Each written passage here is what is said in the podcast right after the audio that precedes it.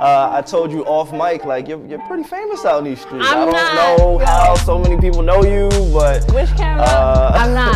Don't don't believe him. Yeah. I'm humble. No, I'm kidding. you you can be humble and famous. I mean, I don't. I just. I don't think I'm famous though. Like Well, I, I think don't. I, Like, I think your work is starting to exceed the person. thank you.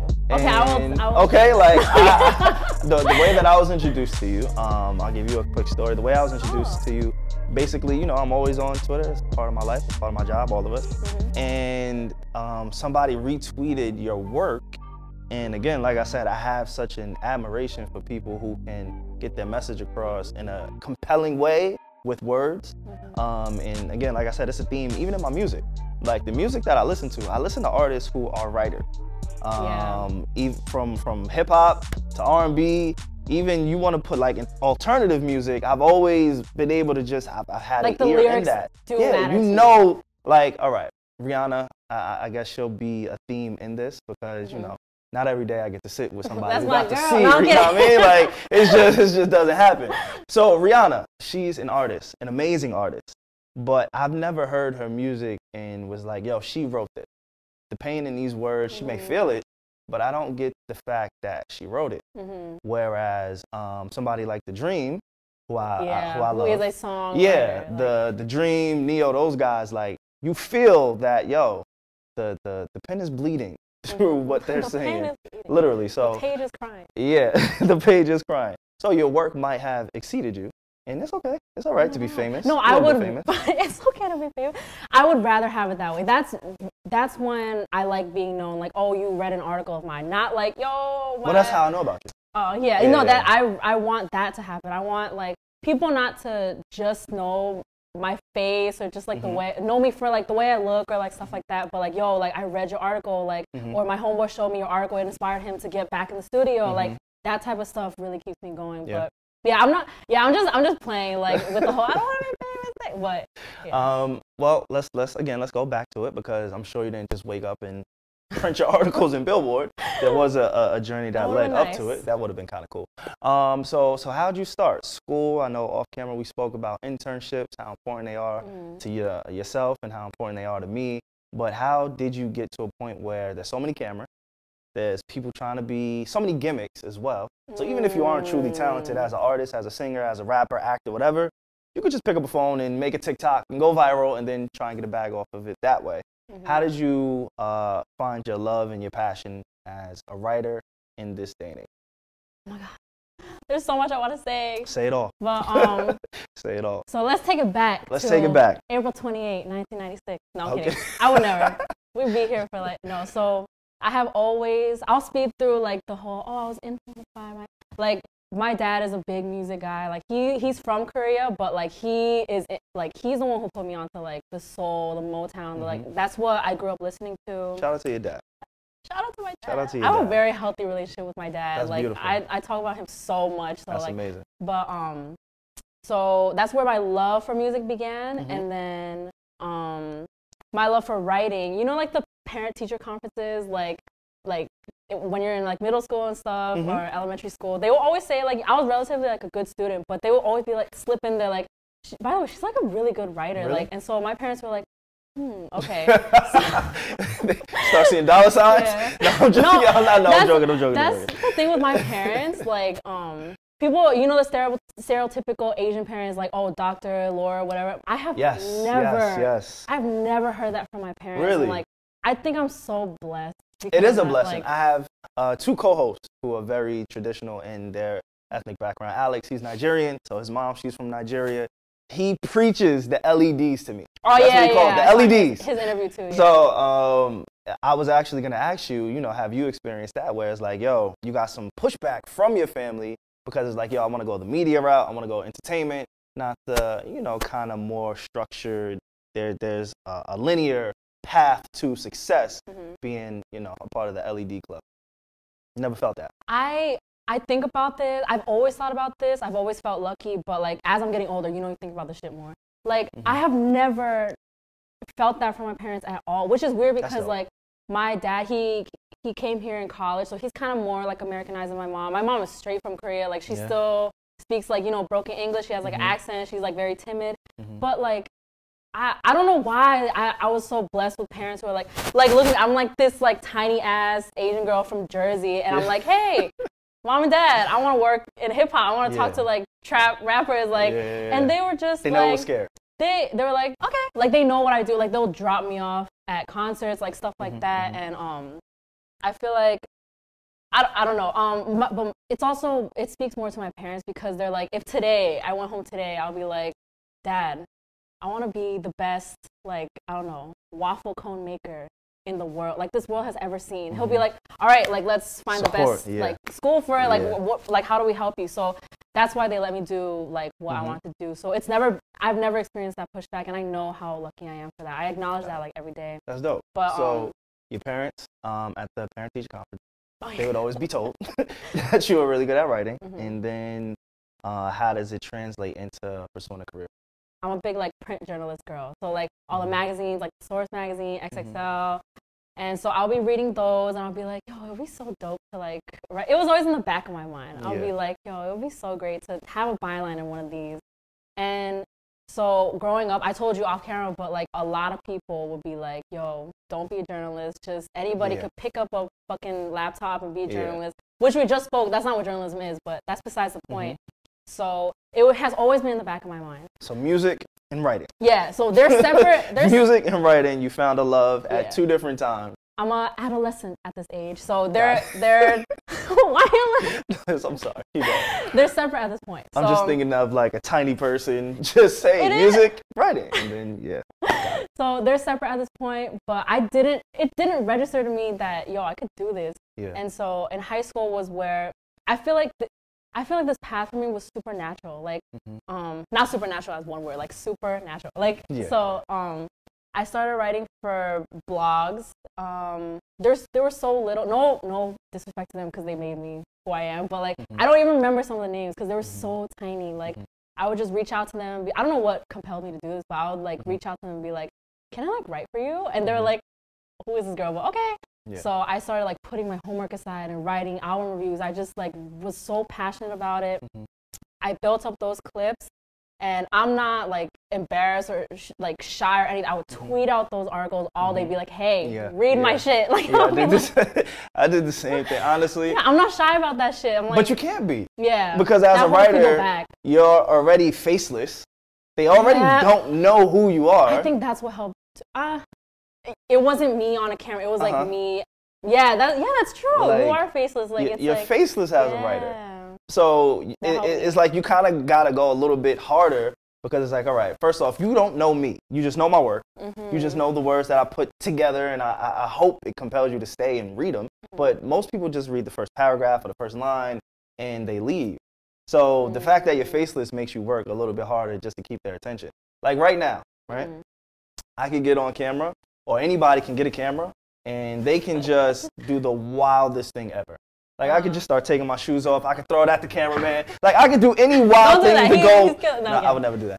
But to go viral, you know what I'm Yeah. saying? Like you, you can throw some sauce or juice, whatever you want on it. As a writer, Mhm. you know, my words have to kind of lock you in, and you gotta stay because you don't know Yeah. me, right? I was hoping you said something like that because I was thinking about that on the way here. I'm like, yo, he's gonna ask me some writer questions. But like the the reason why I love it is because like what you just said, like we could have like a viral clip or whatever. But if you're a good writer, like Mhm. what I find so empowering is like people. pe- If people know my work, that means they sat with it and Mhm. read it, and you, to make people Yeah. sit there and read your work, that is so rewarding at this age. Like, I don't know, like I It's know, a lost art. yeah, it's it is. truly like a lost art in a world of like viral moments and clicks and views. Because that's the other thing we're writing. Like, there could be a million people that read my article. Mhm. It's not gonna say underneath the article, oh, a million views, a million readers, or whatever you want to say. Like, Mhm. uh, on YouTube, you can influence in a sense, like the numbers, the analytics, all that kind of stuff. Mhm. It subconsciously plays a role in what you click on. Definitely. You know, yeah. so as a writer, you don't have that advantage. yeah. It's kind of like a disadvantage. I kind of have. Okay, What's I up? like. I'm not. I'm not Theories. gonna. I, I That that was rolling in your a no. That was like a true point. I definitely agree. But just in my case, Mhm. there was like I remember one of those um, blogs I was writing for. Mm-hmm. There was like this like uh, tracker on it. It did say how many Oh, views really? it got, but Oh, you was cheating Um, the system. there was like you could see it was like YouTube views. Like you could see. I remember it just specifically, just like a short um like thing. I remember is Mhm. like I remember being like like trying to get it to like tweet it out and being like, oh guys, can you get this article to like 500 views, like Yeah, please, yeah. like 500 reads, and like I'll be so. I have tweets like where I'm like so excited that I was like, yeah, I hit 500 views, Yeah. and now fast forward to now, like a Drake article that I wrote would be tweeted out by Billboard that has like six, seven million That's followers. So it's just like mini full circle moments like that. Yeah. And also with the Drake thing, I wrote Mhm. like um my favorite Drake and Future collabs for Billboard like a few I saw that. Uh, like a month ago or whatever. I read that. That was really good. oh my god. That was dope. That was dope. But one of one of the first blog articles I wrote was a What a Time to Be Alive review, and like I saw them side by side by side. Yeah, Like yeah. I don't know, just shit like that keeps me going. So It should because Yeah. it's it's a fulfilling feeling. Even if nobody, yeah, it, and it gives you, it allows you to track where you were, and Mhm. it's it's like a journey. It's almost like a personal subconscious journal of yo, mhm. I was here and now I'm here. Like I remember one of the first articles that I ever wrote.